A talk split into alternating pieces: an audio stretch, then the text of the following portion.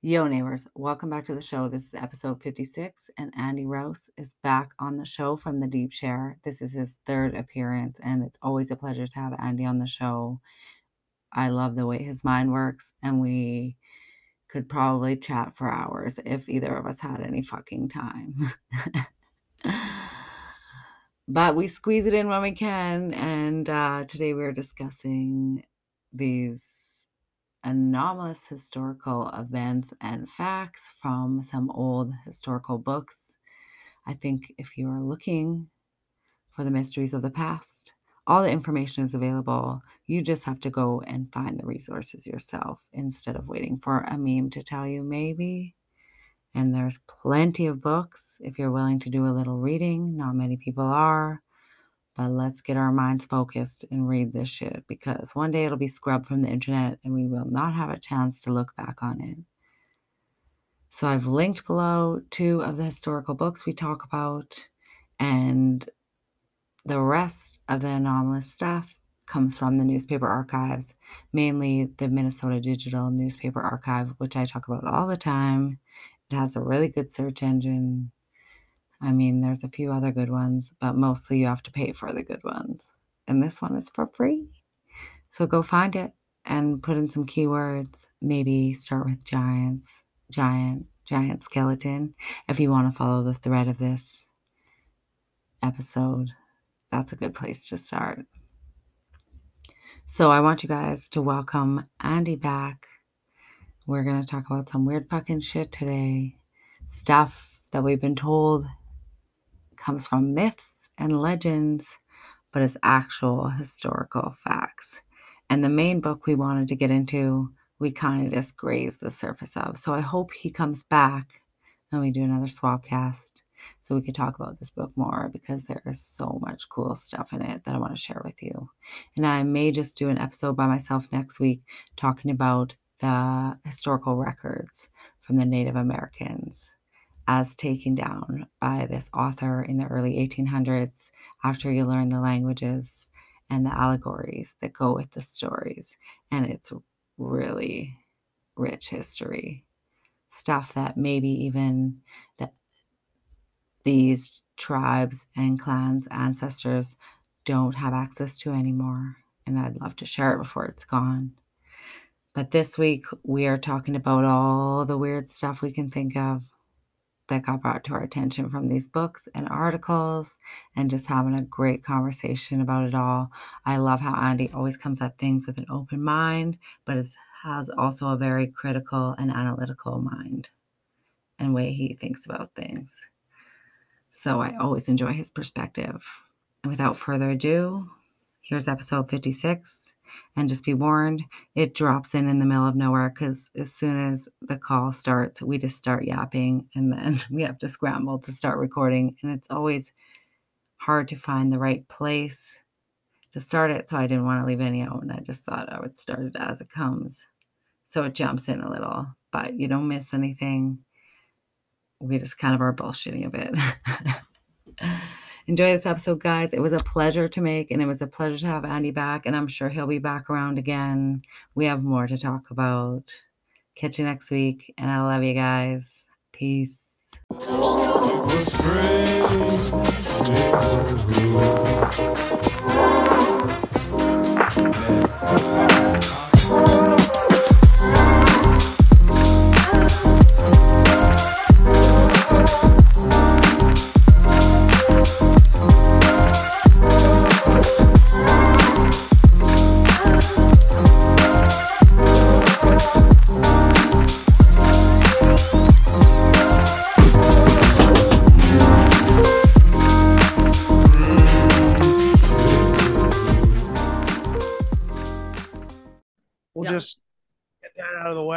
Fucking get into whatever we want to get into.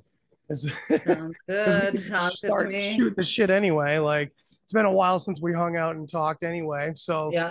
besides the fact that you you brought something intense to my to my attention, like it's good to see you anyway, Kalen. Yeah, right? So Speaking of intense, this we're on alert and there's a smoke cloud over my town. That's pretty crazy. so it's like fires and shit. Yeah, and the like the evac like outside of town's like pretty much evacuated all on the west side and like all the way like hour up the highway. And like you can't even get gas in town. I tried to go fill up my tank before this, and there's this like the longest lines ever. so, I guess my living- Jeep will burn down. Yeah, you're literally like it sounds like you're on the set of a like an apocalyptic movie or something, Feels like like it. act or something. Well, I hope you guys are all okay and your town is is all right. I mean, it's just stuff, whatever. Is this know? just normal springtime? no? No, okay. All right. Because I know there's some parts No. of the West Coast up up there that's just like on fire a lot, you know.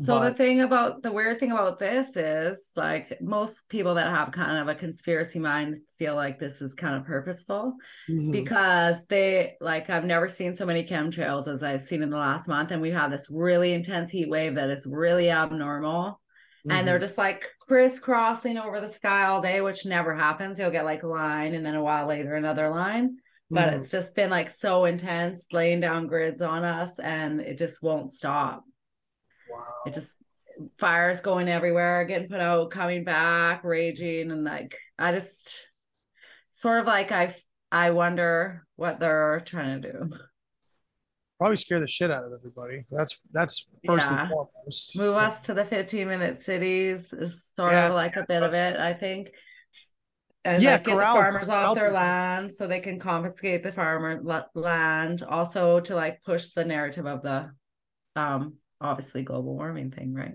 yeah, all the climate agenda stuff is going on. And yeah, I can see how that that would be intentional in some way if they're trying to like just evoke more panic over the climate and stuff. Especially like they want to gear it towards it being our fault too. So like they just want to put us in this traumatic state, of course. yeah But I mean, um?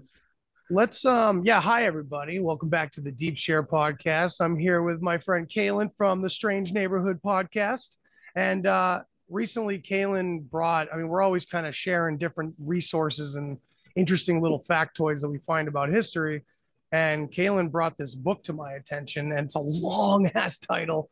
And I, I made some post about it that uh, Kaylin shared with me. But yeah, we're gonna get into that tonight. You've done a lot of reading into it. I've skimmed a little bit where I could. You were pointing me towards chapter six in particular.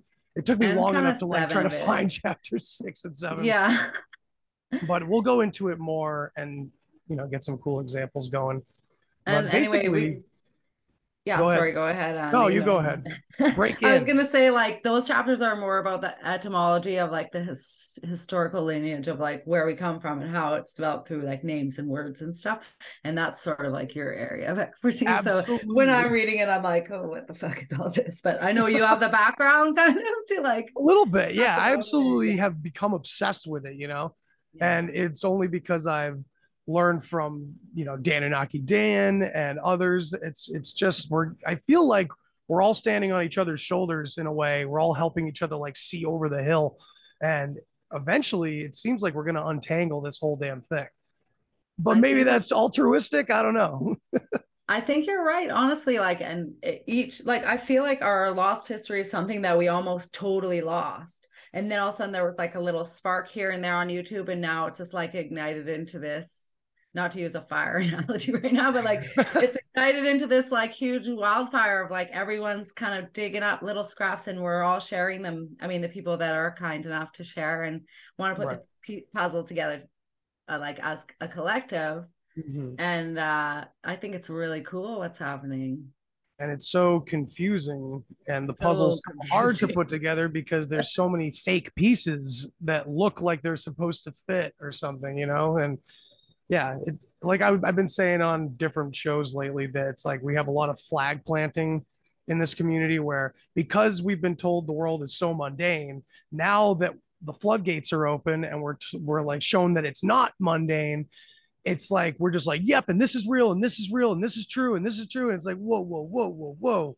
you know and i, I think deep analysis is what we need more than anything especially about his sorry one sec andy. No problem no problem what's that sean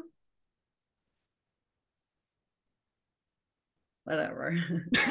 I, I, guess it was not that important. My husband just arrived from work, so. Oh, okay, fair enough. Yeah. So yeah, um, let's let's get into this book. What is this book? What's the name of it again? Okay, so I got it all right here. So and we called... can share screen at some point too if you want to like. Yeah, sure. I got a bunch of stuff to show you and stuff. Um, it's called the American Nations or Outlines of a National History of the Ancient and Modern Nations of North and South America by Professor C.S. Rafinesque, Volume One. Wow. the mouthful. Yeah. it's really it's pretty interesting. And I, I'm assuming there's a volume two or I don't know, but I you know, this one's pretty heavy with the information. I didn't get that far, you know. right, right. So what have you gleaned so far and like what like so, what's the overall feel of the of what it's about? Yeah, so he what he did is he's um he collected all these like historical um books and manuscripts and stories around the beginning of the 1800s and then he has like built a kind of chronology of like the true ancient history as as far as he can piece together of the Americas since like um before the great flood and all the way like this there's a second flood and then like everything so all hmm. the peoples that came before us and left or fled to higher places then you know came back yeah. And then other shit happened and then the Columbus era after, right? Okay. So yeah, it's pretty interesting. And he also goes through like um what I think so interesting about this book, like a really interesting part is when he goes through all the kind of I, he calls them annals of the native people or like aboriginals but they're mm-hmm. they're tales of their history in song and like um you know, versus mythology and stuff. Yeah. And he really breaks down like what they mean by words, the words they use, and like what they're referring to when they like talk about the bear came and stuff. Like it's not a bear, it's like a certain kind of people that came, and like how um, historically all of these ancient peoples refer to the the white like Columbus kind of um, colonizers as the snakes, the, the reptiles, ah. the snake people and I yeah. thought that was really fucking interesting. Yeah, and tracks big time. Yeah. And like right. yeah, there it's just really interesting all of it. And uh so well like I have some stuff highlighted, but I just want maybe I'll just read this first bit I've highlighted because it kind of like talks about what he's talking about, I think, okay. if I have this right. So he says, um, it is not yet suitable to give here a complete list of all the ancient nations who have or may have colonized the Western Hemisphere. This can only be done afterwards as a result of the instituted inquiries on the subject.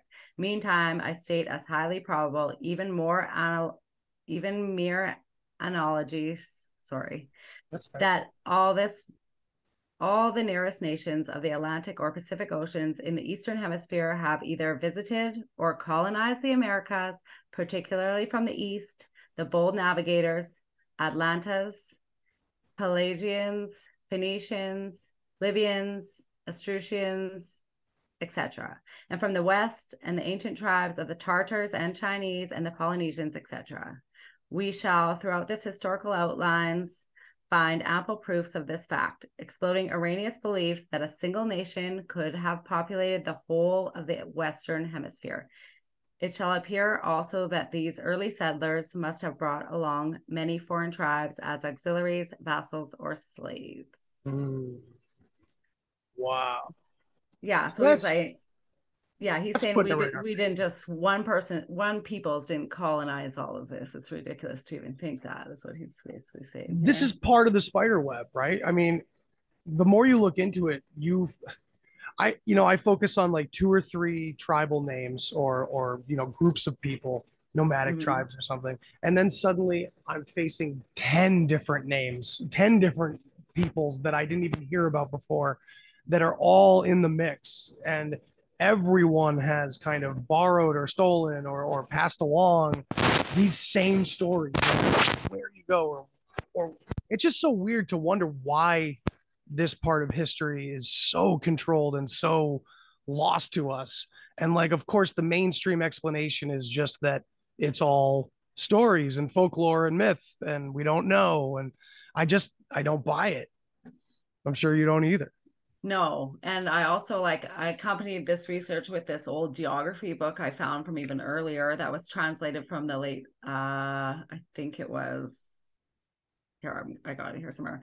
It was it was like 100 years before this book was even wrote this geography book so it talk and it talks about like each people's that they found at each place what and like it just it tears apart the narrative like right if right. you go back far enough and read what's actually going on in that time n- nothing makes sense to what they told us. Yeah this is kind of back to what i'm always saying about how um you know from a skeptical point of view we're seeing everything as as just made up stories and everything mainly because of literature from the 1800s uh the mid 1800s prefer like specifically was what i'm finding. And it's interesting because of how hot the 1800s is i guess in this community from multiple different angles like the tartaria mm-hmm. stuff leaks into the 1800s and so does like mud floods and all, all these different themes. Something is fucky in the 1800s for sure. And there's absolutely like a metaphorical mud flood when the fictional literature, pop culture literature starts to enter the game in the 1800s when it comes to taking these old stories from word of mouth, you know, cultures telling these stories about their origins and what anthropologists used to consider legitimate information about prehistory in those areas is now just conveniently converted into these like fictional fantastical stories. Yeah it's it's unreal how it's unreal how much um we take literally from this stuff from like mm.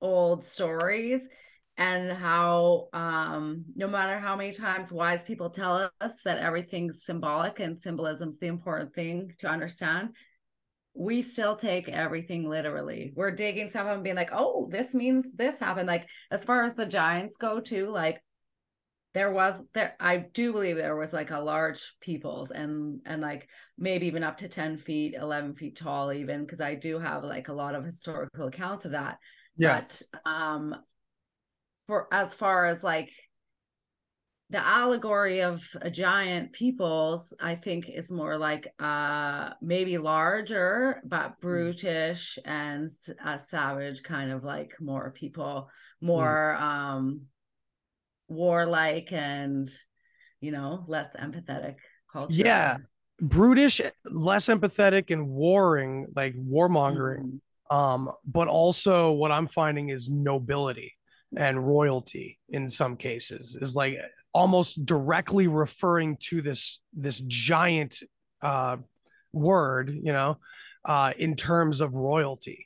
And it's really interesting. And I brought this up on a couple shows already, but the show Ragnarok on Netflix, it's a little teen angsty, but it's pretty legit for an action show anyway about the Nordic gods fighting these ancient giants. But the giants are just people they're just these yeah. assholes from Norway that are running the oil companies and stuff. But like, oh, yeah. you know, it translates into like modern day. It's kind of like a, you know, Hamlet or Romeo and Juliet from the 90s, what they did with those, which kind of like modernized these old tales. So they kind of do that in a way with this Ragnarok show. They put it down to human terms, but it's kind of telling us that too, where like these giants are just people. But the tall like 9 10 11 feet tall i think that's completely within this same like understanding i think one implies the other almost yeah. one came from the other. Like Whoa. they were no they were called giants because it meant noble but it was they were noble because they were gigantic and and strong and they were bigger than everybody else. Like it all kind of fits together in the same way.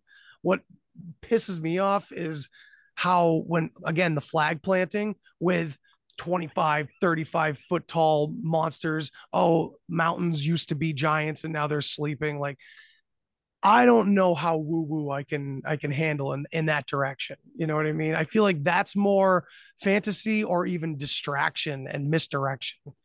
And you know what? It very well could be, but like the fact is, is that you can't really plant your flag there because how can you even prove that? Like, why wouldn't you just keep looking? I mean, yeah, and I shouldn't plant my flag either in saying it, it's impossible either, I guess, right? so, do you want to screen share and I'll just show you some stuff about giants? Absolutely. Yeah, let's okay. start with that. So, do I have to give you permission or whatever? Um, I think screen so. share, allow. Oh, I think you're good. Nice. Okay. Sweet. Um, so this one's from the geography book, and if he's this about New Zealand. Okay. And do you remember the and, name of this geography book? Is this something you sent me too? Yes, and I'll just I'll get the name in a sec. I'm just I can get it. Um I'll get that while you talk about this. Okay, so it says for New Zealand, like it didn't have a lot of information about New Zealand, but it has a lot of cool information about like everything, but it says New Zealand, which was discovered in 1642 by the Dutch. The inhabitants are blacks of gigantic size. Uh, and so like the Maori, because I used to live in New Zealand, but the the Maori are um a very large people, all like a large stature, very like disproportionately bigger than regular people or um whatever you want to say. Right. like yeah. large bones, large head, big stature. There are big people, and they also ha- have been proven to have like a higher testosterone than other people on the planet for some reason. That's interesting. Yeah, which is really interesting. But they were a warring people. They were um the story in New Zealand is kind of funny because these might be the Moriori, or I don't know, because they say that the Maori came after from the Polynesian Islands, and um, the Moriori were living there before, and they came and they were cannibals and ate all the Moriori into mm-hmm. their land. And I don't know who the Moriori were, but there's like stories of stone structures buried in the rainforest in New Zealand and stuff that no one there's no record of and stuff like that. Right. So interesting. very interesting. and uh, so I thought that was really interesting. And then there is I I don't know, I have a whole bunch of like uh, short newspaper little things. So what I mm. do a lot on my show is I collect like old newspaper articles from the 1800s as far back as I can go and try and find anomalies. So mm-hmm. I, I just grabbed a few to show you. So hell yeah. Well, but oh, right before this, but just to mention the Maori, you know, of course, leave it to me to connect it to Bock Saga. But in Paradise Time in the Bock Saga, we were all black and everything was tropical. After Atlantis or Atlantis or all land ice, when the catastrophe happened and they were all cut off in Helsinki and the whole northern hemisphere was decimated, all the southern kingdoms continued on. And those southern ringlands that were emulating the fatherland, the the uh, all fatherland in the north originally, were all doing the same exact breeding system, supposedly, according yeah. to the saga. So if that's the case, then all those southern kingdoms that weren't affected by the ice continued to breed huge people. So I wonder if that is a good connection to that. You know what I mean? so funny they use the term all black because that that's like the New Zealand's like most famous team, sports team is the All Blacks, the rugby team, and they're like really famous and good at rugby. oh, rugby. Interesting. Like, they're the All Blacks. that's it. That's a loose connection right there, you know. but funny that you said that. I was like, huh, the All Blacks. Um, mm. so this hmm. I just picked a few short ones just to show you what the kind of stuff I find, but this one is from November 26, 1850. And it says Remi- remains of a giant, a human skeleton of unusual size has been discovered in Persemus, New Jersey, buried in oyster shells of immense size. So the also the oyster shells were large. it was in a sitting posture when found and is doubtless the frame of an Indian of olden time. It must have been eight feet in height, which usually that's about like eight or nine feet are most of the ones they find. The right, skull measures yeah. 18 inches from the root to the nose, over the top to the bows. I don't know what that says. of the so they always misspell things and write them weird, but of the occupational bone, occipital bone, o- occipital, occipital. Thank you. You're doctors. I'm like, what the uh, most of these words I'm like looking up and making it say it to me because I'm Right. like, what is this? Um, one two things are paragraph is right? taking four hours to just Yeah, understand it. right. I'm like, what is this? Um, Especially but- with the AF right there. You see that on that line. Right? The AF is actually is not as fuck, it's as because I- for some reason there's a lot of F's yeah, okay, like for, that's for. S's. And I, I don't know if that was an old thing or just typewriters, like people fucked up a lot. I don't I don't know. Yeah. But then it also says containing a full set of teeth, even, sound, and white, Wow. which I think I always find like remarkable. Like they always say that. They're always like, wow, they had good teeth. yeah that's really interesting so like some of now have you investigated just curious because i personally only did this with like one or two of them that were came to me through emails and they turned out like later articles involving the same thing same like bones turned out to be like a mastodon or something and i'm curious if you think like a lot of them have been done that way and it's on purpose and it's probably like the Smithsonian's involved in some way or something, or if maybe it's some of them are legit and some of them are are fake. What, what's your take on that? Have you seen any of that? So yes, and I, there was this one like really massive giant, and I'm not sure. I don't have it with like the article to to reference right now, but there was this one really big one. I think it was found in upstate New York, and then they did all the had all the measurements, the breastbone, the the shoulder width, like Mhm. everything. So obviously it was an intact skeleton, and then after it came out and said, "Oh, this was a hoax," and blah blah blah. And but the Smithsonian was involved in the first article, which is Ah, okay. always like a good clue that um like that's the last person you should ever call if you find someone something. And if you see a ufo the last people you should call is move on. Just saying like Right, so that's don't where I fucking was- tell anyone like that. Especially anything yeah. yeah, that's where um yeah that's where i got into the weeds because i found one that was not uh smithsonian involved. It was like local scientists upon further review like discovered that it was a mastodon and it like went into detail on why they figured it Oh, was a yeah. mastodon and stuff like that. But then i did run into similar situations just like one or two that involved the smithsonian and similar expl- explanations you know? So it's again it's like 30% truth 70% bullshit. It's always mixed together you know? Yeah i'm glad that that you've done this. You've collected a lot of them so we can really get into them you know? So, like, I found something really cool, I thought a while ago. So, this is just like how you can, because you have to use a discernment. So, this is a good example of that. I found something really cool about a buried city, Mhm. and they were comparing it to like Herculaneum and Pompeii, and it was in uh, Minnesota.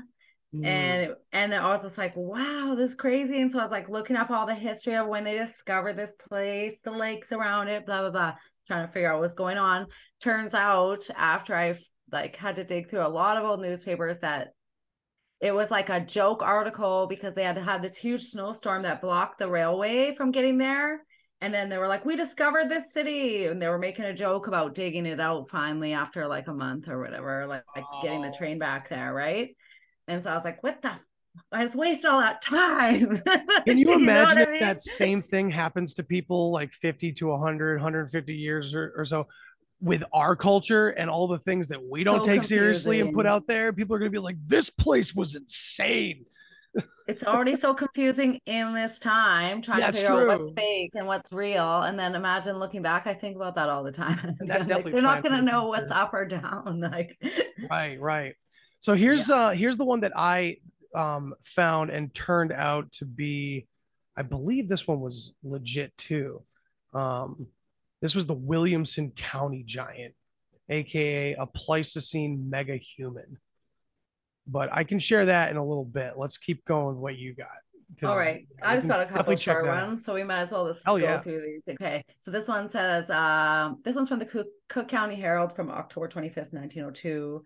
And it says, ancient skulls are found. While digging a deep trench near Frankenhauser, Saxony, some laborers found human bones buried in the dry loam. The fragments of a skull were so unusually large they sent all the bones to Professor Geisberg, who said they show an antiquity of 2,500 years old and are the remains of three individuals, each seven feet six inches. Interesting. And as early like- as, as recent as 2,500 years. Like And not think- 2,500 BC, 2,500 years ago. Yeah. And so but then point- also it's like putting an ancient people's and lots of times they say like there's red hair on them. So it's course. putting an ancient people before the natives that were a different stature of people completely Mhm. yeah, would have thousands of years. yeah, different race entirely. Yeah. And so like I do find that a lot like if I'm if you're searching the archives and you want to look up some find some really weird shit um type in unknown race. You're going to get hit Really? after hit after hit and it's all going to be like this. In the mounds it found sticking out of this some weird tools they don't understand and they'll be like it's from the unknown race from before and they're in this time period in the 1800s they were talking about this unknown race all the time. Mm. And we're gonna slowly but surely see this uh, closed in on and controlled. This this the narrative around this. We uh, I'm gonna say that right now. I'm sure you can agree. Mhm. Um, if we haven't already, then we're gonna start seeing a crackdown eventually because this alternative American history is picking up some tremendous speed, regardless of what. Like no conclusions, but just all the little pieces there's no way around that something really strange was going on. Yeah, and I the, honestly I feel that coming, and I've just been like hoarding these away and saving them, and I'm gonna make a book of all the ones I found, just so that there's like a hard copy somewhere great idea. of this stuff. and I'm just I like, will help you add to it if I can. If I have oh, any. that'd be great. Honestly, I'm getting so much stuff that I think I'm gonna have to do like different volumes, like one volume on giants, one because it's just getting so immense, and it's like, uh, I, I might need help like cataloging this shit. Like That sounds like such a- a bit. That sounds like a better way to go about this than what I've seen recently on Amazon. Like some people just writing these random books on uh, Tartaria and America and all these like ancient American books and stuff. It's like, let's not jump to conclusions yet. Let's just share what was written by the people that were there, you know, and just kind of contemplate what's going on. Yeah, So so, if you if you want to talk about Tartaria, we should get into that in a bit because I got some stuff right. from the geography book and I I have like some ways I things I think about that, some thoughts Fair the enough, yeah, Tartaria narrative, right? I think it's like people are using it kind of like as a blanket term, but it is funny how they are trying to erase that that nation even exi- existed at all. When Yeah, that like, is the clearly did like yeah. So Yeah. they obviously have some important part in our history, like the Grand Tartaria and um, the other parts of the Tartary states or whatever you want to call them. I'll get into that from the geography book, but Mhm. I so it's weird that they're trying to like delete that from our history, which I think it might have like some Russian book burning kind of stuff. Absolutely. But A hundred percent. um yeah. And also because the Tartarians were world travelers, same as like the Phoenicians and Yeah, how about that?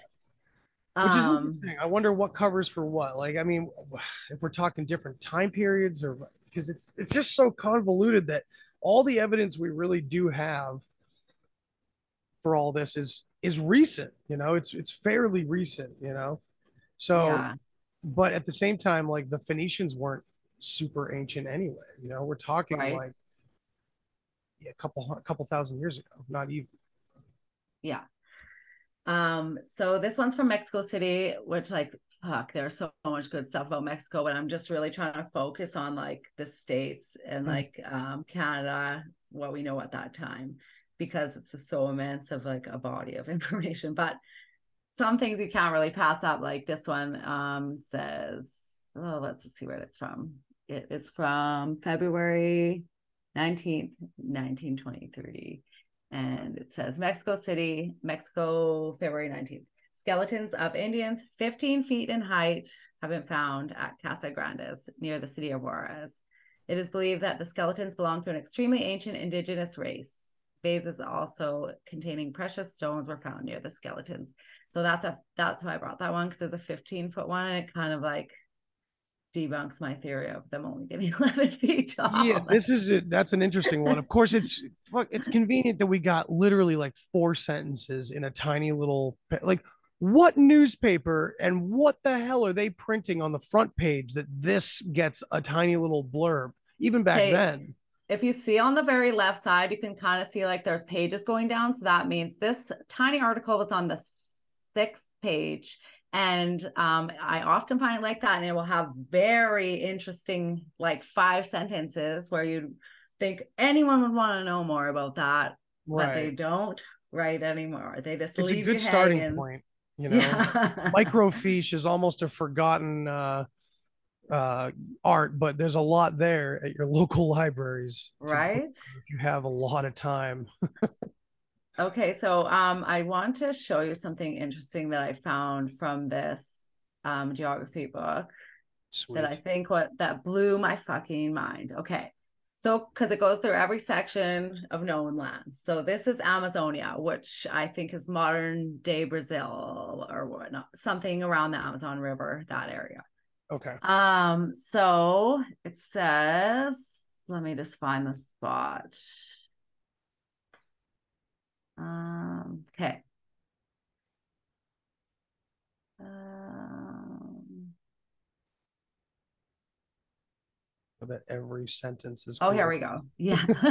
um, okay. When the Portuguese in 1541 went up the river into the country, they met in their way on shore an army of warlike women with whom they had a re-encounter and um, from thence, they called this country Amazonia.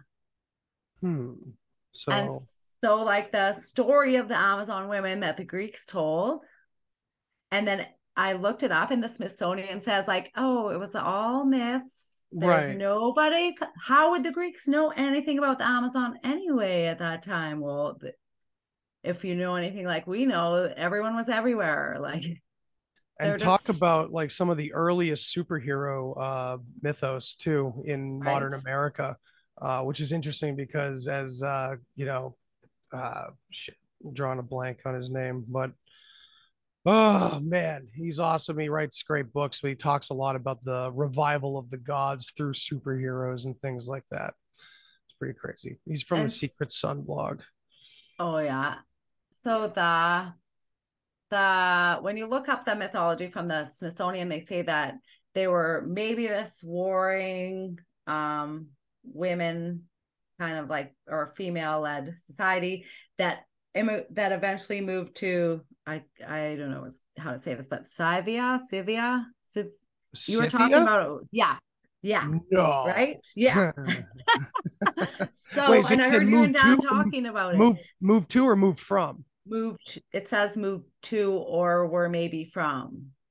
Okay so that's interesting. And that was in the smithsonian article about like were the amazons real? No they might have been these women that moved to scythia right. or, or and the scythians were they they they try to do this thing where they're like well these were just like this is the name we use for groups that we don't know. It's like that's not true not because once you start to look into the Phoenician alphabet and how it's put together and what words mean, they point to different people on purpose. You know, the Scythians are very specifically a group around the Mediterranean that operated for a long time and they're connected to everything else. It's it's very interesting because we find Scythians being talked about in the Americas often. I found another article recently. Actually, it might have been you who sent it to me. Maybe. but yeah, I just was like, that's a really odd connection. And because like we have so much Greco-Roman architecture that's like kind of unexplainable mm-hmm. in early America, um, or they try to explain it away, but I'm not sure it's explainable. That like obviously the Greeks and the Romans were here already at one point here and there in the history, who knows when. And then this is connecting Scythia to, or Scythia to the Amazon women who they're trying to say didn't even exist. But if you read this, it says that they did. They encountered them on the river and they were warring female or female warriors that they ha- had to fight. Like that's nuts. And if yeah, yeah, it really does fit fit quite nicely with everything. Oh, here's the Amazon. Oh no, yeah, maybe. The, I do have the link, but Um, I'll send you it later for the Smithsonian article. It's real bullshit. We don't need to talk Awesome. about it. Yeah, no, that's fair. It's It'll be good. It'll be good. Maybe. I'll put it in the show notes or something too, just so people can check it out. I Yeah, mean, we all sweet. can all shit right on the uh, Smithsonian. Right. And so then there's this other thing, and it's uh Turcumania and Terra Magellanica. Magellanica. It's Ed Magellan Magellanica. discovered it. Yeah, Magellanica. There you go.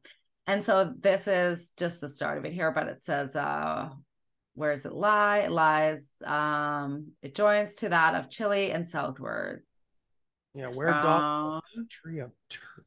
Well, That's a weird word. I've heard someone mention this before. It's from south to north, 640 miles long, and from west to east. So it's like the, I think it's like Patagonia, basically, like Okay. the the southern part of South America in some place, maybe not exactly the very tip, but I think like Man Magellanica is the tip because it's talking about how Magellan like sailed around it or whatever, right? Okay. and discovered it. And there what and then this talks about giants somewhere in here. Sorry, I should have highlighted That- that's it. okay. But it says that they that they're skimming. I see giants on the other page. oh yeah, here we go, above here we go. Chapter six. Okay, so it says, What sort of people were the natives? Some old authors among the Spaniards, so from from way before even this book, which was the late 1600s, and then it was translated later. Wow. Um, the Spaniards made them, mo- sorry, that. Monstrous. yeah, monstrous giants of 12 feet high. But later travelers given the ordinary size of men. Um, they are very ignorant, have no religion, nor do they qualify. Qual- are they qualified for doing anything? They dig roots called capus, which serve them instead of bread. What? yeah. Well, that so like what like I two different people. I mean, So, they yeah, made them Spaniards. Spaniards made them into monstrous giants. Okay, well, this could be two things, right? This could be two different people, or it could be oh, like trying to keep others away from that place yeah. because that like, happens don't a lot. there. with- There's 12 yeah. foot giants. That's like the Phoenicians ruling the Atlantic Ocean, and like there be dragons there. And then like maybe they found a bunch of gold and they were like, like, don't go there. Right. They- I find that like all the places in South America, where whether they were cannibals or not, I don't know if there's proof to that, but Mm. they call they basically in this book say everything in South America is cannibals in Central America and even in like southern United States. Yeah. they're. I've So, seen that a lot too in uh in these old books talking about even the the giants particularly like all the cannibalism tribes and stuff like that it's more than you think in history But then there is another theory I have that like there was a time when um the atmosphere was different and things were bigger and maybe like it was a slow reduction in size over time because everything else reduced in size over time as I th- well. i think that could be it too there's another theory from like robert sepehr that involves cro-magnon and i'm not too there's a lot of big words involved so i haven't really Yeah. got it in my photographic memory at all yet but like yeah it, it, it's interesting because that kind of ropes in bigfoot for me quite often. Um i listen to a podcast called this the uh, scp archives which uh, is like this secret government agency that keeps the lid on all the anomalous shit that happens in the world. And it's just like a fictional podcast that comes from a reddit and anyone can submit their own stories um, Oh. but they have to follow the format to like you know f- fill out like what kind of uh memoir it's going to be and stuff like that. It's all like recorded as if you're a new recruit looking through these audio files. And Oh, one of them is scp-1000 and it's bigfoot.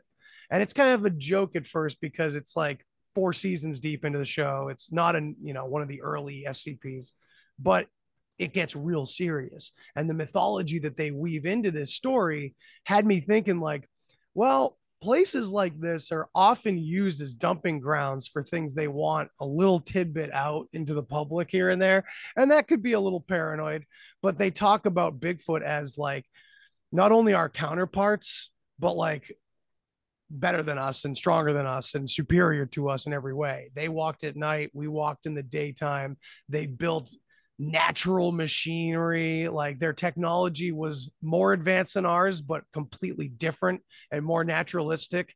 And eventually we got the upper hand with their technology or something and wiped them out and destroyed them all and left the remaining ones like with their brains scrambled and shit.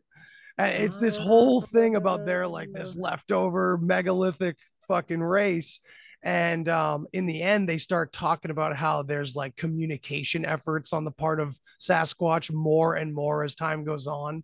And a recent recording had been roughly translated to given choice for now, we forgive you. Or it's like, we forgive you, given choice for now, not forever. Let us back in. And it's just like the most cryptic, cool little horror story. But at the same time, it makes me feel like that's at least someone that's looked into it or someone leaking some shit because that's clearly what we have going on in our history where i think maybe sasquatch might be involved with this and that might be a stretch i don't know but just throwing it in there. Hey i don't think that's a stretch. I mean i think it's interwoven in interwoven into like the ufo phenomenon the missing 411 phenomenon. Like i think Absolutely. there's a weird connection we don't understand already.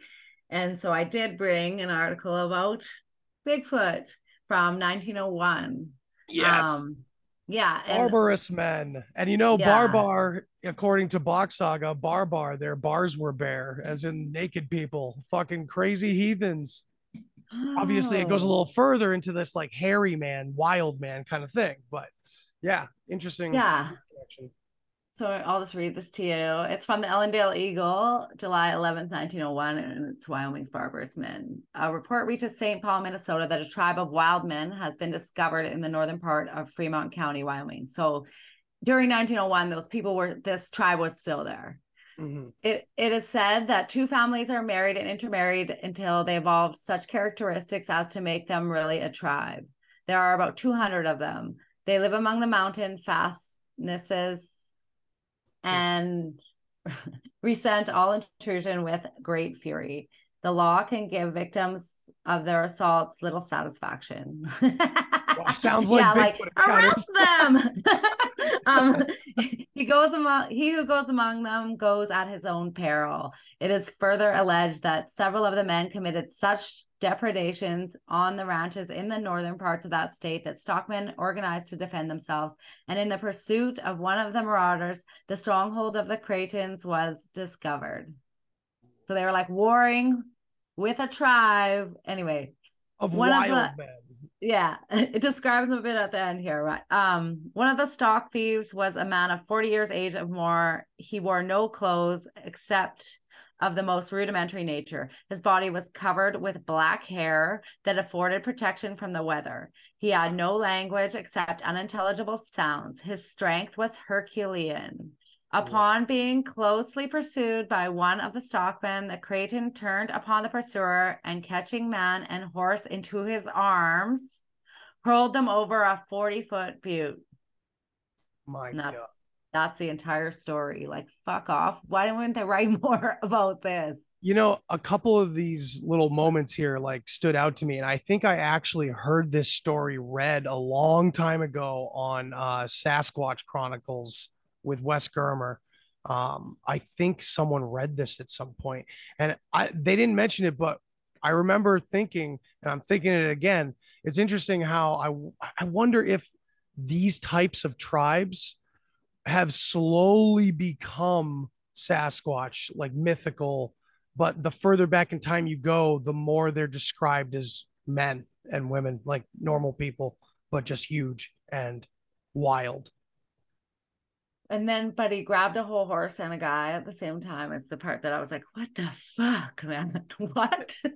that's that's why this sounds exactly like Sasquatch, because like the stories from uh, witnesses there. It's just insane. Like even even my encounter that I don't even know if it was a Sasquatch or not because it was so dark and we had no light on it whatsoever.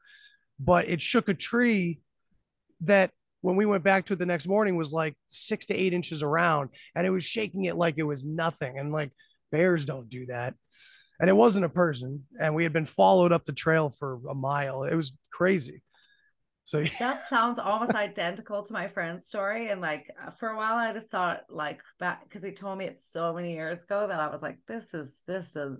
I think he's was maybe a bit too fucked up or something. But he went camping, um, not even that far from my house, like a fucking ten minute drive down the road mm. into this valley at the river, and they were camping and they heard there was trees shaking and stuff and i can't remember i was trying to get the information from my husband but he didn't reply but i think this thing approached the fire and then they all just ran out of there and like Jeez. they had to hike up the trail a bit so they ran up the trail got in their cars and came straight home and like he swears it was a bigfoot Dude, so here's the thing. I hadn't listened to Sasquatch Chronicles or anything. Of course, I had seen Harry and the Hendersons and and I I had seen the Patterson Patterson Gimlin footage, of course, but like I didn't I never paid attention to it. And that night we slept with a on a on a cliff because we were we were hiking a mountain and we ended up sleeping on a little outpost in the middle of the mountain, a little vista right on the edge of a frigging cliff with a fire with our fire behind us facing the woods just absolutely terrified that whatever it was was coming back. And it, it just like it shook us to our core and it took us a while to even react. So after hearing tons of shit on sasquatch chronicles years later i was like holy fuck. I think this makes a lot of sense for what happened to me. And they don't get a lot of reports from like new hampshire Maine. Like there's there's not a lot going on out here, so, you know, but there is. There really is. It's yeah. everywhere.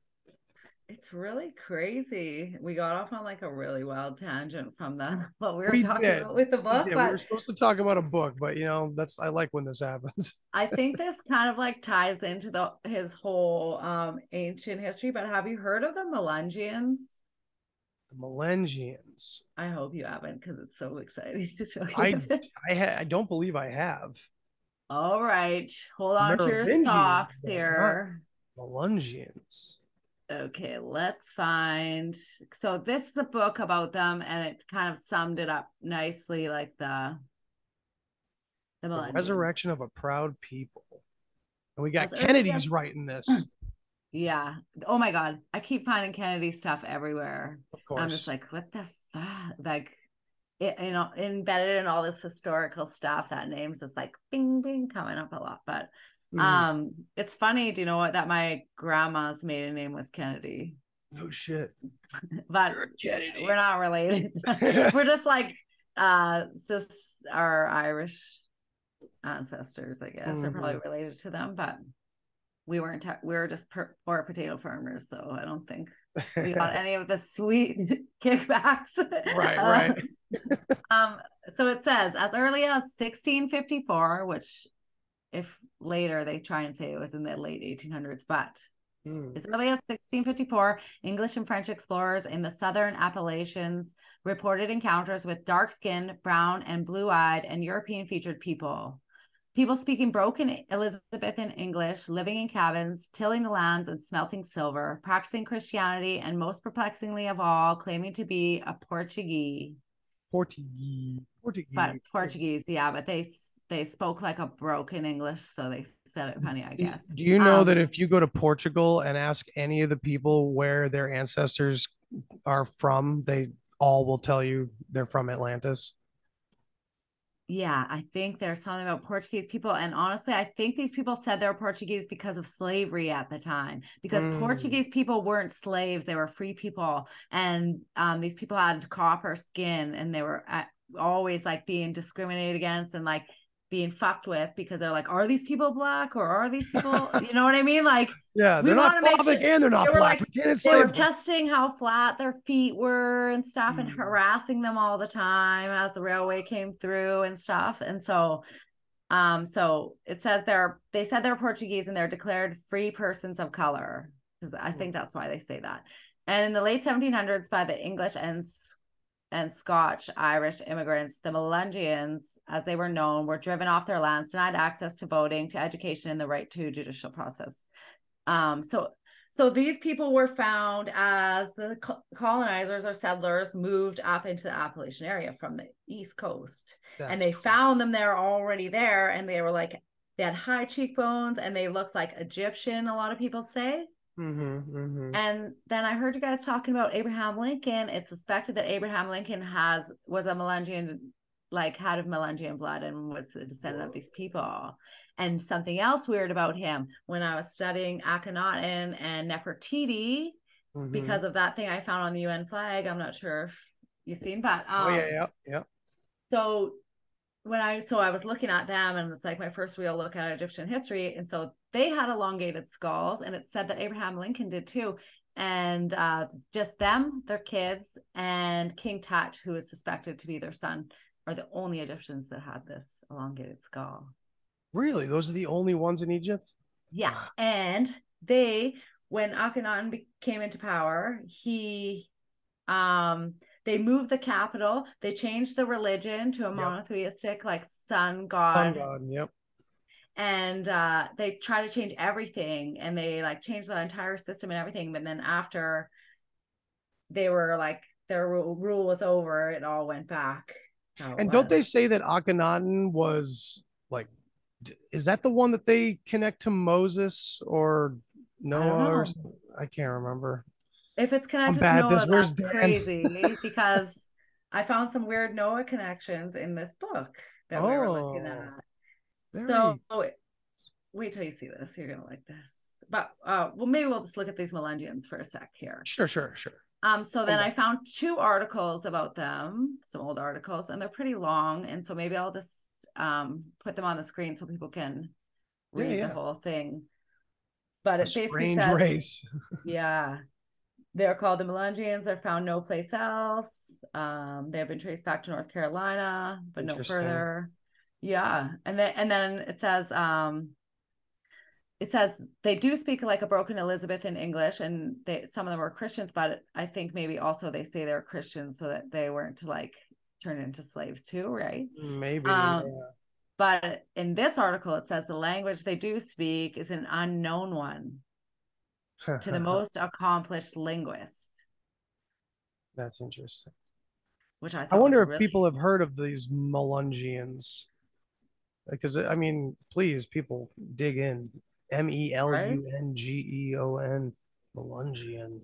I, I maybe I've heard it in passing, but I haven't focused in on. I just I keep thinking to the the Portuguese thing and the the Portugal connection to Atlantis. I'll show you some pictures of them because they look Portuguese. But, like, Absolutely. th- this is one of them. Um, one of the families, the Melungeons. Look at that guy's mustache. I Yeah, was man, like, they they're look like, like, my Brazilian dark friends. Europe. Yeah. and uh then there's like here's like a big spread of And you said a lot of them have blue eyes too. yeah so that at the top you can see that guy in the middle has blue eyes and like it's kind of hard to tell because it's black and white but you could tell like their eyes look a little bit milky some of them and that would hint Mhm. blue eyes in the black and white photos you connect these to the northern Africans. yeah that's what i was but, but that group even had there's a lot of them with blonde hair and light skin too of theirs. so that if you read through some of these articles it does say a bunch of them have blonde hair Mm. golden oh, hair with the hair. too? No shit. I wonder if these Uh. Melungeons are the what, what are, the, are those the are those the Ashkenazi? yeah Uh, like Northern blonde Africans. Who are these people? The Melanesians. uh, Well, those So are the they- world's black people with blonde hair. Um, oh yeah That's not who I'm talking about. So like um the word Melungeon, I guess, is I think a French uh, it's a like a version of a French word that means like a mixture. Mm-hmm, mm-hmm. Okay. So they're and then they're like nowadays when you read articles about them, they trying to say, oh, they were a mix of black natives and white and whites, and they were the whites were early Dutch um explorers that got shipwrecked. Mhm. to Oh, and we tested their DNA. That's what they are. And I'm like, yeah, I I seen how those DNA tests go. Like, I don't trust that for a second. yeah, exactly. Yeah, that's they're building a massive database. This is the tail end of that. In case anyone wants to read it, that is watching this. But it basically says what I've already said in the other ones, like that they're an unknown people of unknown origin. A bunch of them have blonde hair and blue eyes, and they look sort of Egyptian in features. They have angular, like um, Caucasian um, shaped faces more. Yeah. Yeah. I thought that was really interesting. And I thought it kind of went into this because it kind of shows that there's like, especially in the mountainous areas, because what this guy says in the book is that the two floods wiped out civilizations in North America. And and then it says like the the way the way that the etymology of the words of like how people escaped how native people where native people went during floods and stuff it's it lends like a theory to them going to high ground so like Okay. the few mountain ranges would have held the last pockets of civilization Mm-hmm. during the floods That makes sense. And I hate to do it, but there's another connection here. It's like if they mostly stayed in the mountains and traveled through the mountains, that's that's where Bigfoot is too. yeah yeah you're right I'm not And saying maybe- it's the same thing. I'm not calling these people Sasquatch. You know what I mean? But like it's there's something there. There's some sort of connection there. we are But we're probably talking about two completely different things. The, the Sasquatch thing is most likely like an admixture situation from way back. I, I don't know. Who knows? maybe like an evolutionary trait of the ice age Could be.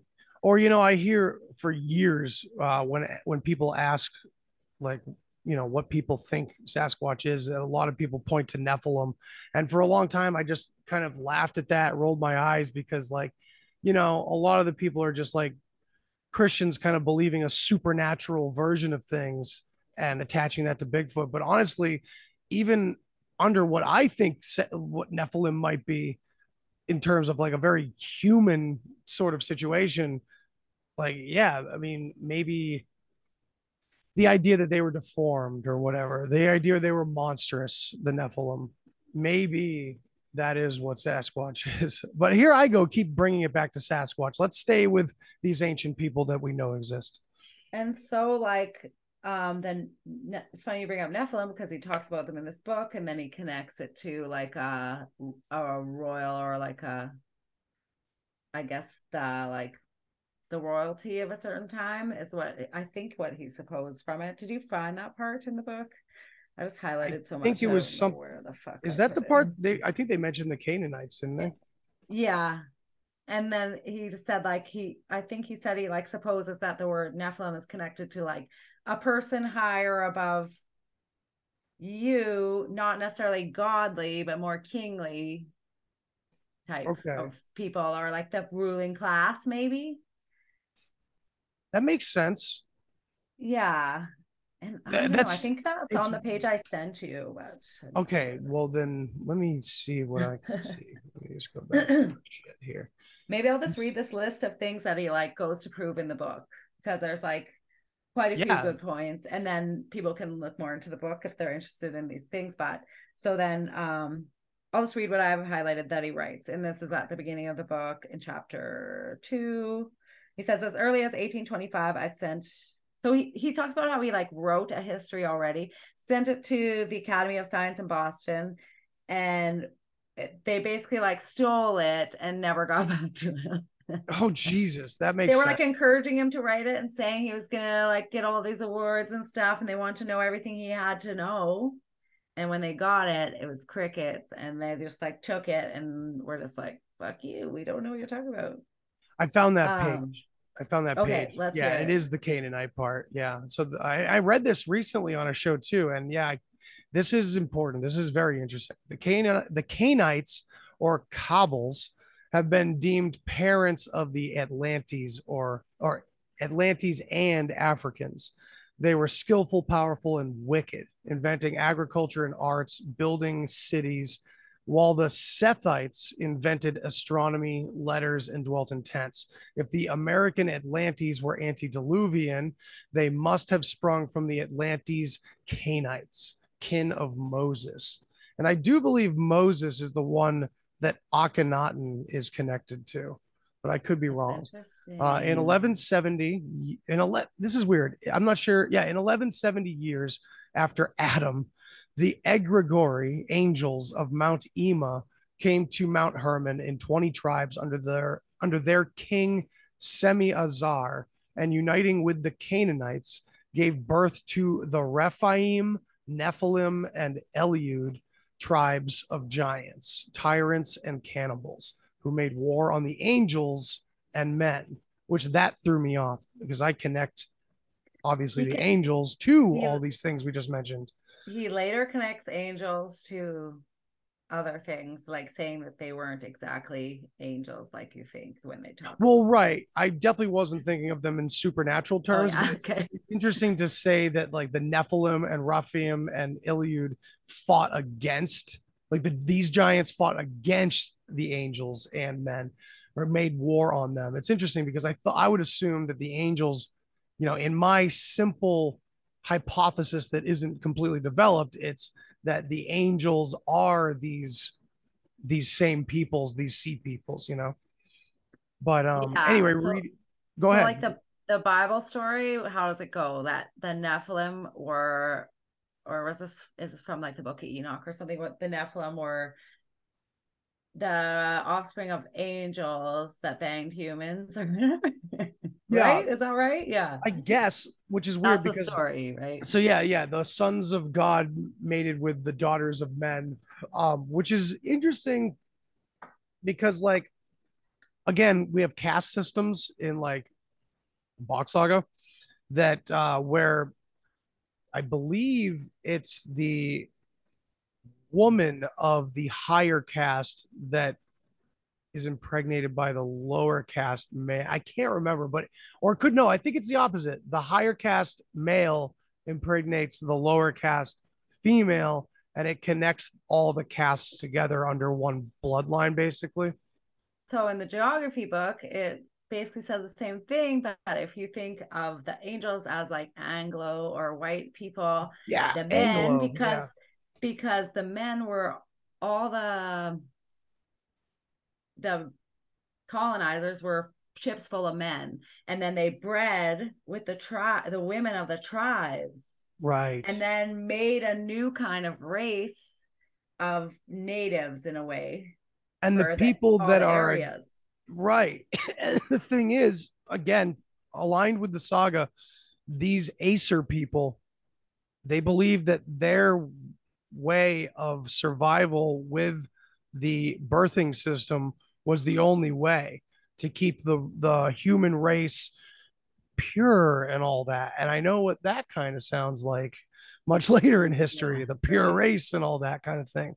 Um so we have But- this story of the Nephilim being so destructive, this this out this uh, outcome of these two different races coming together, uh, and I it's it's interesting. It just comes together.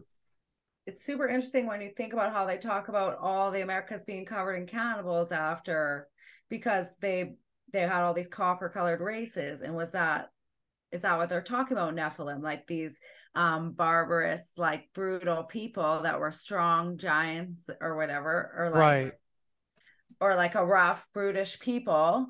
Is that like the tribes of like you know that came after? Like it kind of would like it's a kind of very similar stories to that nephilim story Yeah, honestly, The like throw, th- like throwing out all of my Bigfoot talk tonight, uh, like just like No, erase that it. for a minute. Like Yeah. thinking of this, thinking of this as strictly like I often compare this to like a Romeo and Juliet type story, where it's Mhm. like two families that are not to be put together. And I think a lot of that is the this racial divide back then. Star-crossed lovers right, right. It's and this ancient story it's this very know? famous story. It's as famous as the prodigal son story, where which Mhm. is fucking abundant in these things as well. and all these So- old stories are allegories so you really have to like under or like try to understand the symbolism Yeah, and if if they're talking about like all like if they're saying like using metaphors and saying angels and stuff and it's actually metaphors like what are they actually saying like we got to kind of dive a bit deeper right.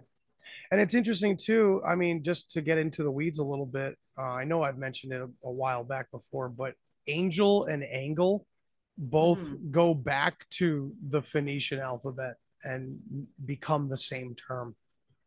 So when you think about the architects and the uh, you know the the builders and everything, I mean, like the good guys might be a loose connection, but angles. banged all these lower people and then made these brutish people. Like it Mm. kind of goes with the narrative that they're trying to tell. Yeah. So just reading the end of this here, the Egregori have been deemed the titans of the Greeks, and Atlas was a titan. Although gigantic nations existed in America, the Talugas, Toltecas, Caribs, uh, Chileans, uh, being often such, the term giant must always be understood to refer to powerful, perverse men. And that's so important. That's such an interesting thing to to read, you know. Yeah. And it, again, it doesn't have to mean that There was Like- never giants. Right. I think it's I think it's uh in tune with one another. I think it goes together. We just don't have all the pieces yet And of maybe why it fits together. Maybe we borrowed that term a bit and applied it to the wrong. Do you know what I mean? Like maybe these are two different concepts and they're just sharing the word. Could be. You know what I mean?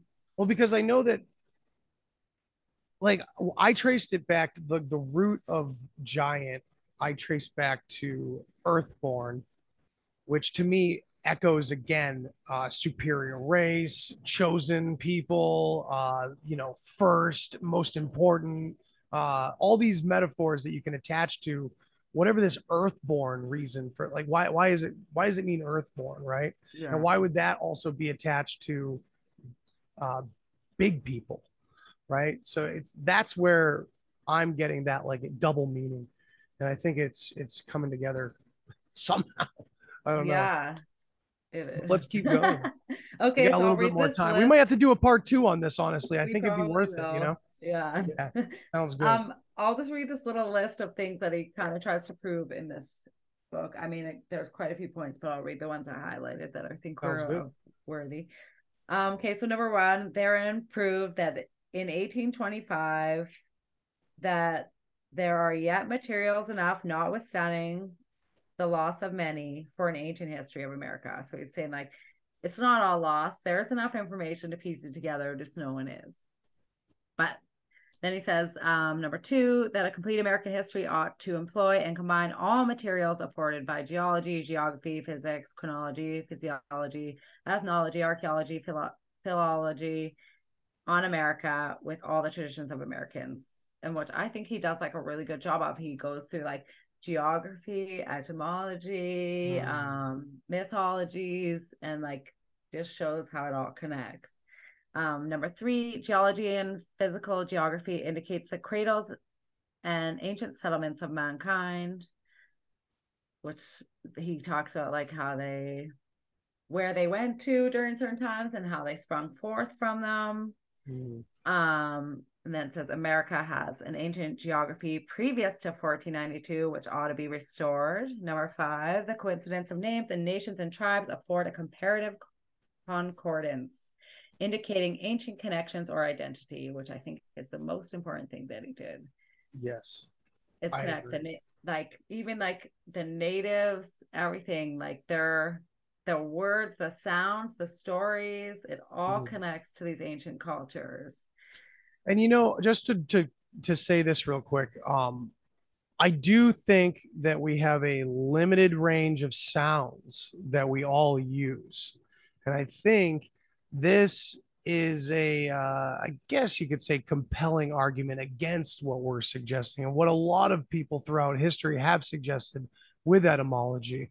Uh, even etymologists fall on both sides of this, from what I've seen. Some people suggest no, a lot of this is coincidence, but that's the same type of mind and quote unquote expert that we find in every field saying things are coincidence. So, yeah, again, 30 70 rule truth, There lies, are no coincidences. and, and that being the penultimate, that you know, the ultimate thing right there is that above all else, there are no coincidences No. and that's the thing that is the compelling argument uh, against the mainstream is that these these connections are too intense like there's too many layers to them and they There's continue to many. corroborate one another over and over and over again. I feel like I'm constantly putting the cart before the horse and finding exactly what I'm looking for. And how dare someone say, "Oh, that's it. You just whatever you're looking for, you're going to find on the internet." Yeah. That's not the case, man. It's rigorous research, and you got to second and third and fourth guess yourself. You know, always question. Make sure. people we're still will say, questioning. We you're the only person in this reality. You're creating the reality. So of course what you want to find, you'll find. And I was like, that's a Mm, cop. yeah, I don't buy that either. Yeah. Yeah, Um, that's a whole that's a whole different tear. right? Right? All right, Then he- continue on with his Then proofs. okay, number six is the ancient American population must have derived from nearest shores of Africa, Europe, and Asia. The points where all the indications and traditions tend are the Antilles, next Paria and Guyana in South America. It goes on to say a bunch more about also through Alaska, but you know, they came across the sea. Mhm. And it, it says number seven, which I thought you might like, the philo- philological solution of historical affinities must be sought in the roots of languages. Hell Their yeah. conformity of analogies and the number of similar sounds, roots, and words which are susceptible of ma- a mathematical calculation and referable to the theory of probabilities. He's saying it's way more probable than people say it is. Yeah. Like it connects too richly. That's beautiful. So he And said what I was trying to say the in a much more intelligent way. And also Yeah. like a little he makes it a bit convoluted, but that's how they used to write everything. I kind of love it. I love it. It's beautiful. Sometimes I have to read sentences a few times, but it's beautiful. They're always they were masters of language, you know? Really, truly. Even in the newspaper, sometimes I'm like, wow, what a sentence. Yeah. um, number eight, many primitive nations in all parts of the earth may thus be proved to be akin and related. Number nine, Noah's flood was nearly general, but perhaps not universal. His ark or Thebe, T H B E, was perhaps Tibet. So there's he also said that like during the deluge deluge that they went to those mountains in Tib- Tibet, a lot of people, and that was like a pocket Mm. of civilization that survived. And thus three sons, which were three nations, were saved there because he says three sons, There's but it was lot. actually three nations were saved in that Mm. pocket of civilization from the flood. That's crazy. Yeah, right.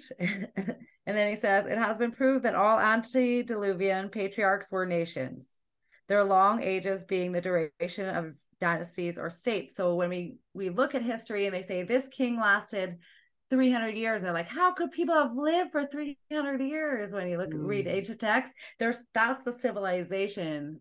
It's personified as a king, but it's Right. really like an entire people's their beginning, middle, and end, right? It's the all father system. Yeah, exactly. and then crazy. uh the second flood was like Pe- Peleg's flood. Is that how you say it? P E L E G. Peleg. Peleg. Peleg. Yeah. Yeah. Flood was volcanic, not Oh, so general God. as Noah's. So that was when like the weird melting and stuff happened because I do have newspaper articles of like ruins they found in the um Colorado River Valley and stuff of like melted stone structures and stuff that Mm. experienced a high heat event. And so there was like a volcanic tumultuous time and then it caused flooding because of that. Um, and it's not to be mistaken with Noah's flood and it's different dates. And he says that number 12, the cradle of Tulans or Mexican nations must have been the two Tulans of Asia since Turan and Tartary. Mm. There are many places called Tula all over the world, indicating settlements of Atlantis. Atlantis. You also have the- 13.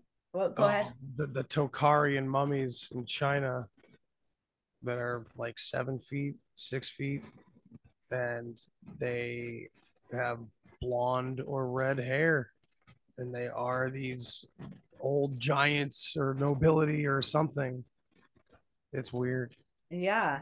Um, exactly. Number 13, the ancient ancient chronology of American America may be restored. Several dates given and a system proposed, which is so cool when you go in and like I encourage everyone to read this book because they have all this like um Native American mythology and he like breaks it all down really geniusly and does like a chronology of their tales and stuff and like what was happening and stuff at that time and why they said this and why they called this person the frog man or whatever and like you know it all makes sense when he kind of like and he he figured this out by going back and learning the la- language himself because he couldn't find someone to help him Mm. so he like went through this ancient well ancient native american kind of languages and like Mhm. got went to people that could teach him bits of it found bits of like um books and stuff i guess and manuscripts about it and how, like actually had to learn the sounds and stuff so he knew what they were talking about in the songs and like how it related to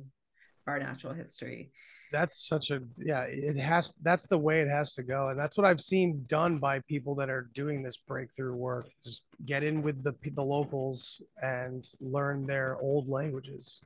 Yeah. Number 14, all the races and complexions of mankind are found in America. Number 15, America was known to the ancient nations, particularly the Atlantes, Pelasgians, Phoenicians.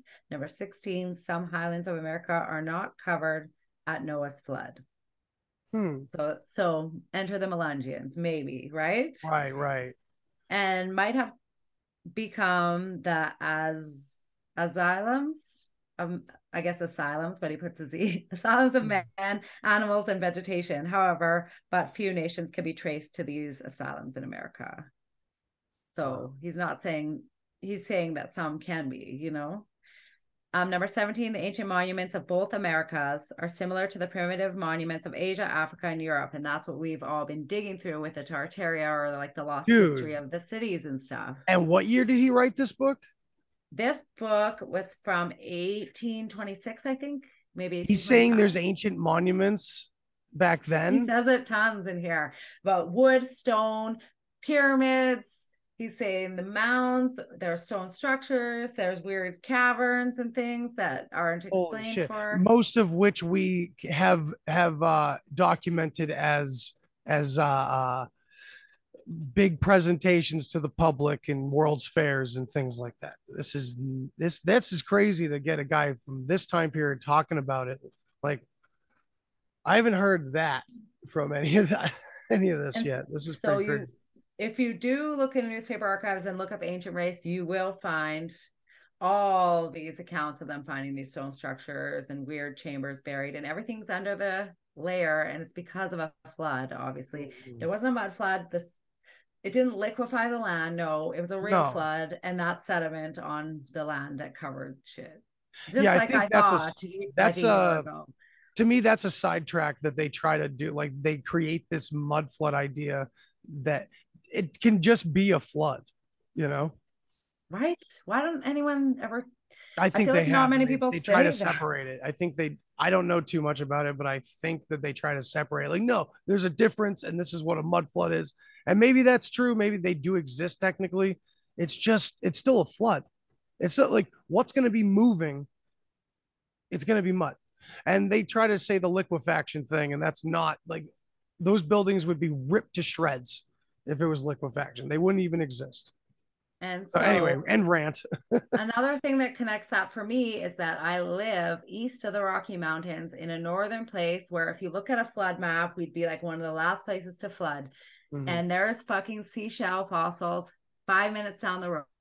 wow that's And so there's they're all around. There's a place called Fossil Falls. There's like and it's it's seashells. Like holy shit so why is there and they try to explain it in weird ways about like they came from dinosaur times and stuff and I don't know what they're like, you know what I mean? Like the explanations are so crappy and loose that I'm just like, it does none of it makes sense. And Yeah. like, oh, when the glaciers melted, this place flooded a little bit, and I don't Mm. know. Yeah, there's all kinds of things they say about.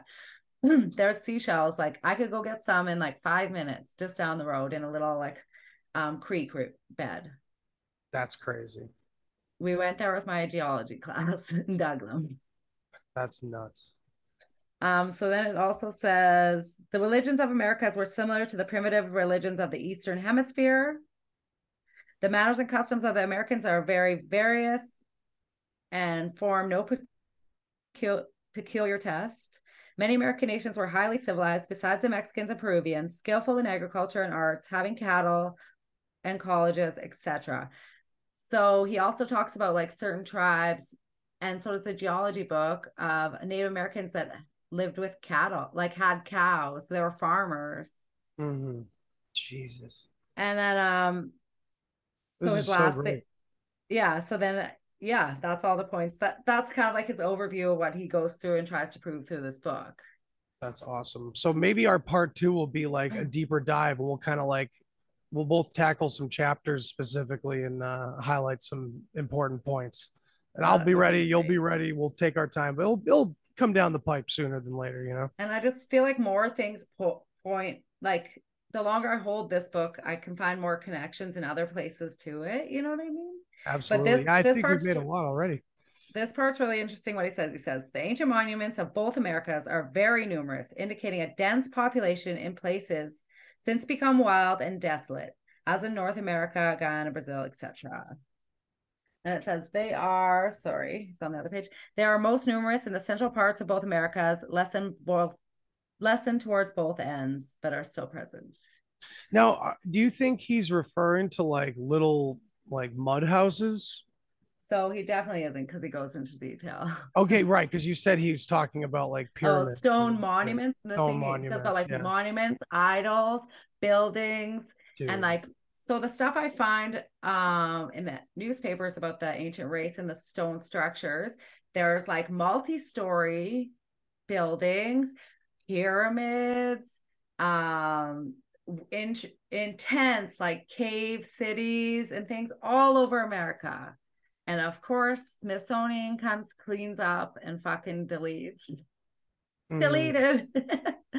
and they just they were just wiping out these mounds Mhm. across America. Like they had so much disrespect for that historical part And, that and Lincoln talks about the mounds too. yeah. And so I have this at Niagara of all places. This is from a book called The Mound Builders, and it's from the 1800s as well. I think around 1850. And then he has a map here of like, kind of like what you area and what type of mounds and stone structures and stuff. Like there's military works, there's rock effigies, there's effigies, there's um altars and beehive tombs. Beehive tombs. I have this art. I have this article where they found something under the White House, and I think I have it handy if you want to. I just gotta look at my other Hell yeah. File, and it's pretty short. I think I put it in here. Let's see. You're very organized. This is how I this is the only way I can do things. Um, I try to just be organized for shows because, or else I'll be like, I'm still scrambling anyway, usually. But right. This Um, is so dense and the language is let's see if hard. here. Oh, I don't know where it is. But anyway, I'll just tell you Oh. the stories uh, and Yeah. I'll send it to you later. So they were digging under the White House to make repairs or like a refurbish an area. And Mhm. 10 feet below a sub basement, they found an ancient chamber with an oven in it and skeletons. And it was all stone, a stone chamber. And some people say it was a tomb, but there was like an oven and stuff in it Right. and it was like right. 10 feet below the sub basement of the White House. What the fuck? I And mean, it's in a bunch. That sense. article's in a bunch of papers because it was like pretty big news, I guess, at that time. Like it's in a bunch. That'd be pretty wild if like they just like dropped a ton of earth on top of someone's property and their house and everything and just built the White House. Right. And like I sort of feel like that's kind of more like what happened was that they there was already sites and stuff and they like um and we got to like, take your house. and stuff and then yeah they I wish I could I don't know. it. Sorry. That's okay. Listen, for part two, you'll have it right on cue. Yeah. you yeah. know? It'll be great. And honestly, for um, part two, I'll bring some stuff about stone structures if you want, because um, I have some really crazy stuff that they found, like the pyramids and stuff. It's like really fucking crazy. Awesome. Maybe I can even find a pyramid thing quick before we go. Mounds and pyramids. Mm, mm, mm. Is this the one? Ancient ruins. Oh. That's in Austria, so not as interesting. Mm-hmm. Um, but still interesting. It might be this. Oh yeah, pyramid in the west. So they found this pyramid on the Colorado River. Like I said, there's tons of shit on the Colorado River. A party of five young men, while on exploring on an exploring expedition recently along the Colorado River, discovered an immense pyramid on a barren plain. It was composed of layers of stone from 18 inches to nearly three feet in thickness and from Whoa. five to eight feet in length. Um, it had a level top of more than 50 feet square, though it was evident that it had been completed and that some great convulsion of nature had displaced its entire top, as it was evidently lying on one of its sides, a huge and broken mass nearly covered with sand. Its present length is 104 feet, and it must have been formerly full 20 feet higher. This pyramid differs in some respects from the Egyptian pyramids. It is or was more slender or pointed, and while those Egyptian those of Egypt, sorry, are composed of steps or layers receding as they rise. The American pyramid was undoubtedly a more finished structure. The outer mm. surface of the blocks was evidently cut to an angle that gave the structure, when new and complete, a smooth or regular surface from top to bottom. Wow. and that's, that's pretty everywhere. Yeah, I mean the Grand Canyon stuff too. That's a treasure trove, and it's the Egyptian hieroglyphics and things like that that are written off as as nonsense. There was no back then. There was no market for conspiracy theories involving Egyptians in America. There was no market for this as like tabloid junk or they conspiracy were really theory pumping out the Pompeii Egypt narrative so thick about like this is the cradle of humanity. Mm-hmm. Look at mm-hmm. all this ancient stuff. It's like everywhere, especially when you get up to the like 1900s, like when oh, it yeah. comes into that era, it's really gets heavy into it. And all the like, adventurers, the European conquerors. Mm, I think they're trying to divert from like people exploring what was in their backyard you know, oh I mean? for like, sure. You have to go to Egypt to find the old shit. Exactly. stuff. and now I see that again happening in a way where I mean it's there if you really look for it, but again, it's not popular.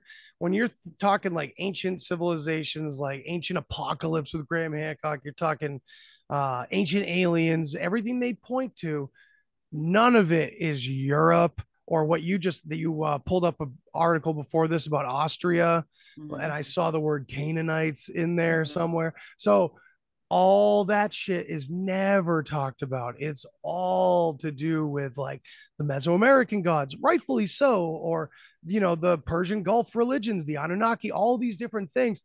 Fair enough. But all this European shit is totally left out of the mix. I had Freddie Silva on twice. Good friend of the show. He's awesome. He's definitely going to come back at some point and uh, talk more about his findings.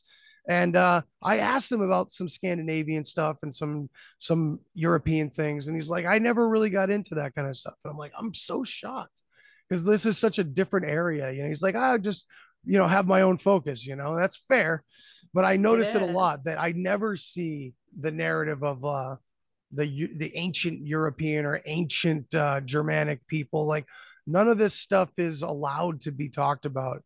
You immediately get put in a very unfortunate category if you go too far into it. You know what I mean?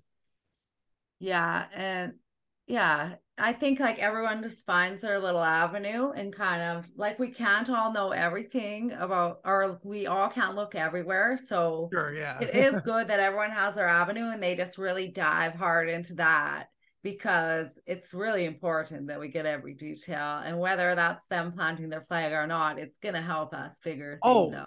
And just to clarify about like, you know, Freddie Silva for Your all friend, his, sorry. All, I wasn't trying to say yeah. oh no, like all of all of his work, like um it's yeah, he's not biased. It's that you know, I he's I'd say avenue, right? Some of these narratives will attract some parts of these alternative researchers because they can kind of use it, you know.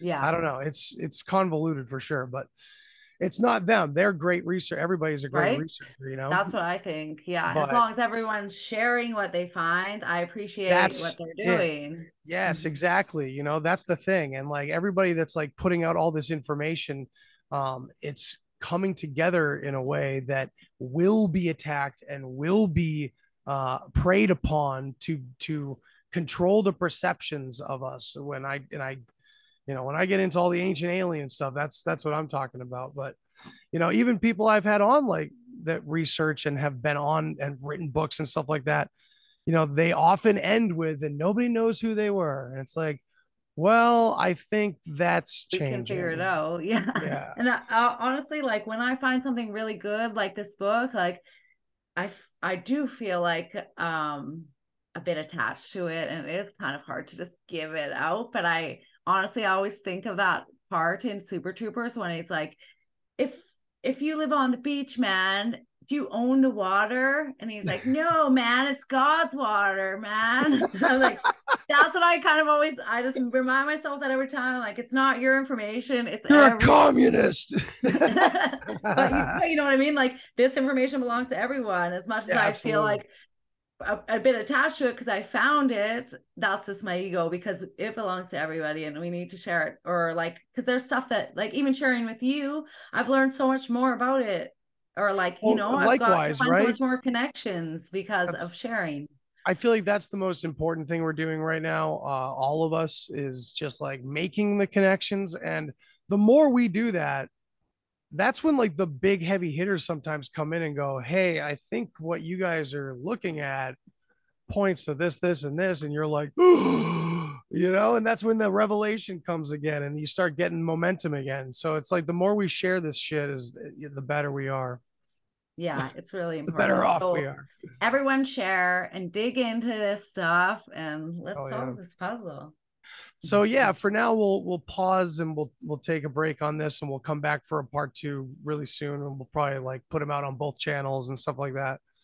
Um yeah, this has been awesome, Kalen. Tell the people or where they maybe can like find even you. parts three, four, five. Let's just Yeah. keep building this puzzle.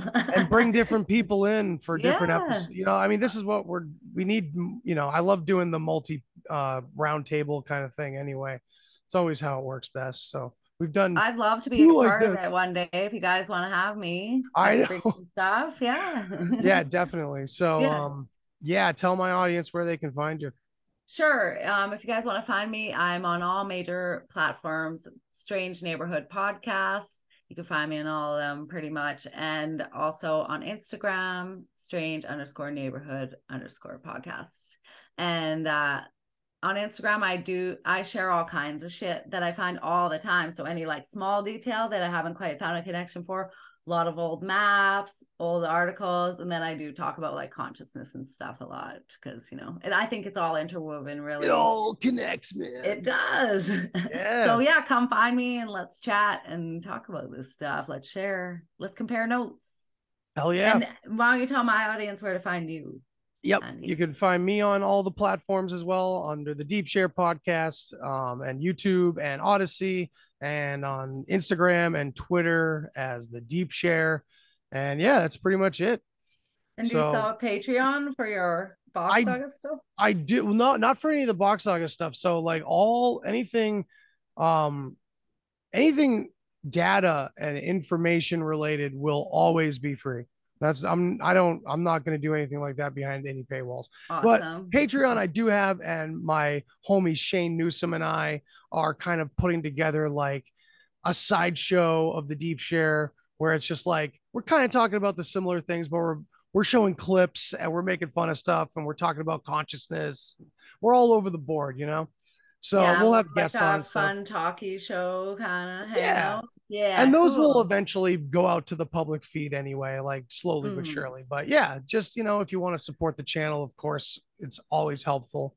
But um, but yeah, it's fun. We'll start releasing those soon. Actually, I got one out already on there, but I'll re- be releasing the the public one pretty soon too, just to give everybody a taste. So yeah. yeah i mean like if i think that's great i think that's a good way to make like we all are looking for kind of a way to like make an income off this so we could put more of our time and effort into it because we Sure, got yeah. we all got to make money we have families and shit like um Yeah, but yeah. to find like a good um way that doesn't compromise our morals or whatever that we can make a little money and i think that's a good way like to have a pre-release kind of patreon or like where you and then release it later or whatever but then people that want it first or like maybe a portion of your show is on patreon or i don't Yeah, know. I haven't like quite that, figured out what i'm gonna do but i'm kind of it's exploring. yeah it's anxiety ridden trying to like figure out what you want to do anyway and most of the time i haven't wanted to do it because yeah my morals get in the way. I feel like i'm doing something wrong or something like that but yeah it's just something i'm saying that it's pure entertainment behind the paywall you know that's, that's what it is. beauty that's what i like to do anyway like we're gonna branch off and do all kinds of fun stuff because like i love creating fiction and all kinds of fun things so we can go anywhere with it right? But i don't want any of this kind of stuff behind behind the paywall. I want this for everybody that's interested to hear what we're talking about what we're piecing together because that's Yeah. how i even became a podcaster by hearing what other people were sharing for free Mhm. you know? And i'm like okay i need to say something about this stuff because now i have a perspective on it you know? And So- maybe a clue to add right?